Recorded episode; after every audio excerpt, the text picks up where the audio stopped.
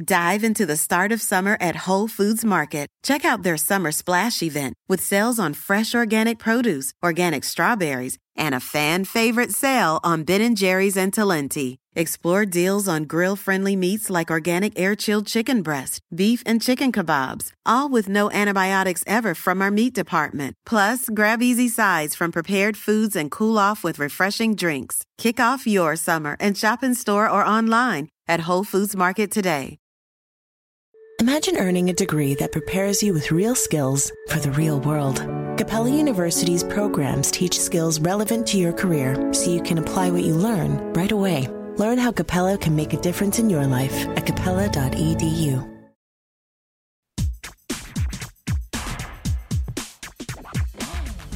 Grammar Girl here. I'm Mignon Fogarty. This week, I have a quick and dirty tip about the difference between the words relapse and recur. Another quick and dirty tip about the difference between kneeled and knelt, and a meaty middle about the word methinks. Methinks you'll like it. Nobody wants a disease to recur, and nobody who has had a disease wants a relapse. Both cases are usually bad. But let's think about how these two words differ. People relapse, and diseases recur. Recur comes from Latin that means to run back again. So when something recurs, it happens again. A disease recurs.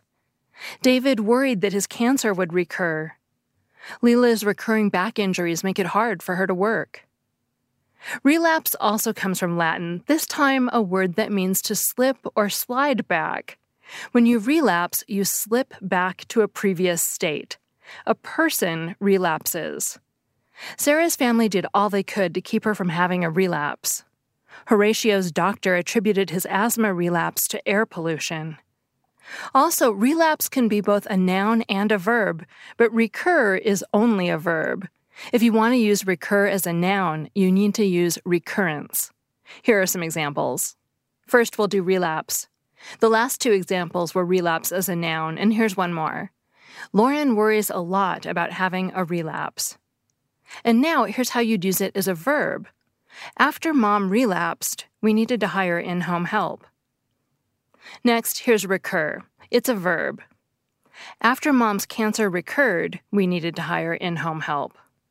And although recur often refers to diseases or conditions, you can also use it more broadly. You'll notice that nature themes recur in her writing. And if you want to use it as a noun, use recurrence. Nature themes are a recurrence in her writing. Garner's modern English usage says that saying a disease relapses is an error. So remember that people relapse and diseases recur. Next, Joshua asked, Is there really no difference between kneeled and knelt? I want to say that knelt is more British, but I can't find anything to back that up. Are there really just two words with the same definition that you can use interchangeably, depending on which one you think looks or sounds nicer? Well, yes, it appears the two words are interchangeable. A small number of verbs are currently making the transition from irregular verb to regular verb and have two coexisting past tense forms. Sometimes the distinction is British versus American because the British held on to the irregular form more strongly than we Americans did. The verb dream is one example. Dreamt is considered more British, and dreamed is considered more American. Irregular verbs tend to become regular over time. For example, chide, meaning something similar to to scold, is a verb whose past tense shifted to the regular form relatively recently. The past tense used to be chid, but now we're more likely to say chided. You'll see that in a Google Ngram chart that I'll put on the transcript of this segment at quickanddirtytips.com for people who want to see it. Sometimes the distinction between two past tense forms is a matter of where you live, London or New York. But sometimes the two forms exist simply because a word is transitioning, which seems to be the case with kneel. A Google Ngram search shows that knelt is still more common in both British and American English. But eventually, everyone will probably forget about the irregular form knelt, and the past tense of kneel will simply become kneeled, because that's the most common direction of language change to the regular form. Until then, you can use whichever one sounds better to you. Have you ever wondered what's up with the weird word methinks? Why does it use an object for a subject, me thinks? And why does it have an S like third person verb, thinks, even though it seems to be in the first person? The answers are weirder than you may think. But to find those answers, we'll need to take a little dive into Old English, the form of English that was spoken between about 500 and 1100 AD. Old English had two different but related verbs thanken, meaning to think, and thinkan, meaning to seem or appear. In Middle English, these two verbs merged together in form, so they were both pronounced thinken, even though both the seem and think meanings remained distinct. But the one that meant seem could be used in a way that strikes modern English speakers as not just foreign, but ungrammatical, it could appear with an object in place of the subject, specifically a dative object. But we'll get to that in a second. First, we need to learn what the dative case is. Modern English has just one object case, as in me or him or her. Squiggly likes her. But Old English had two separate object cases. The accusative, which was mostly used for direct objects, and the dative, which was mostly used for indirect objects. In a sentence like, She gave me the book, the book is the direct object. It's the thing being given. Me is the indirect object because I'm the one receiving the thing that's being given. Note that we can also say, She gave the book to me, with the indirect object me following the preposition to. So in some constructions, me and to me are equivalent. In Old English, using me to mean to me was more common, even in constructions where we'd need the to today.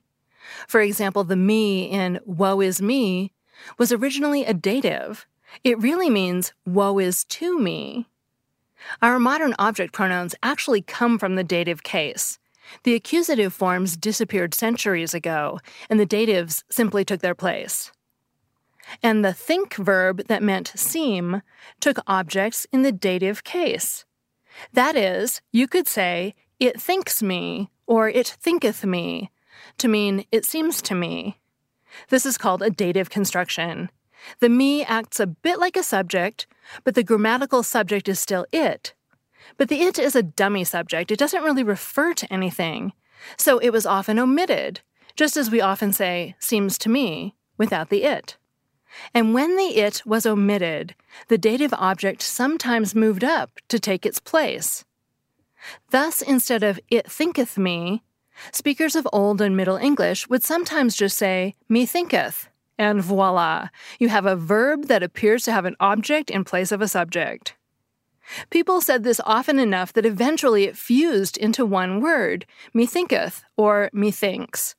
So when Queen Gertrude in Shakespeare's Hamlet says, The lady doth protest too much, methinks, she's not saying, I think the lady doth protest too much.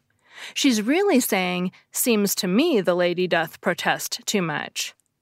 In practice, though, there's not a lot of difference between I think and seems to me. They both mean basically the same thing. And eventually, English speakers stopped using think to mean seem aside from this one weird word. So we stopped thinking of it as a way to say, it seems to me, and started thinking of it as a funny, old timey way to say, I think. Aside from methinks, English doesn't really have dative constructions anymore, but many other languages still do. In German, for example, if you want to tell someone to turn up the thermostat, you don't say ich bin kalt, literally, I am cold. That would mean you're emotionally cold.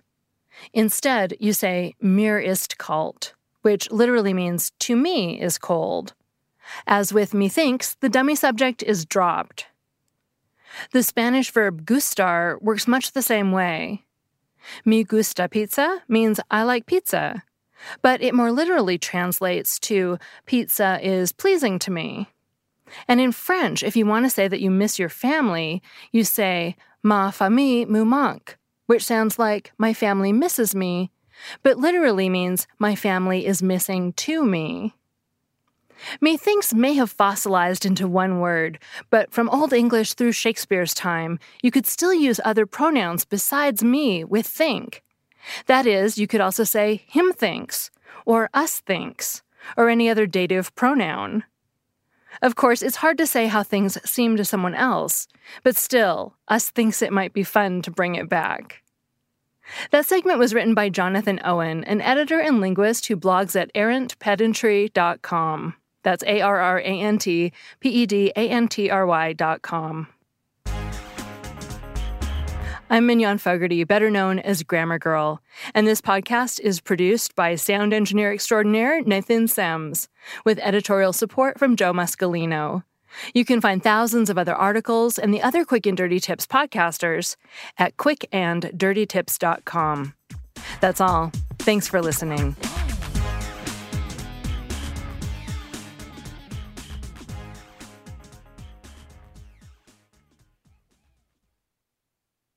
Dive into the start of summer at Whole Foods Market. Check out their summer splash event with sales on fresh organic produce, organic strawberries, and a fan favorite sale on Ben & Jerry's and Talenti. Explore deals on grill-friendly meats like organic air-chilled chicken breast, beef and chicken kebabs, all with no antibiotics ever from our meat department. Plus, grab easy sides from prepared foods and cool off with refreshing drinks. Kick off your summer and shop in store or online at Whole Foods Market today.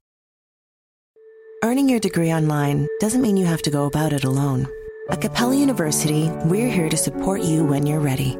From enrollment counselors who get to know you and your goals, to academic coaches who can help you form a plan to stay on track. We care about your success and are dedicated to helping you pursue your goals. Going back to school is a big step, but having support at every step of your academic journey can make a big difference. Imagine your future differently at capella.edu.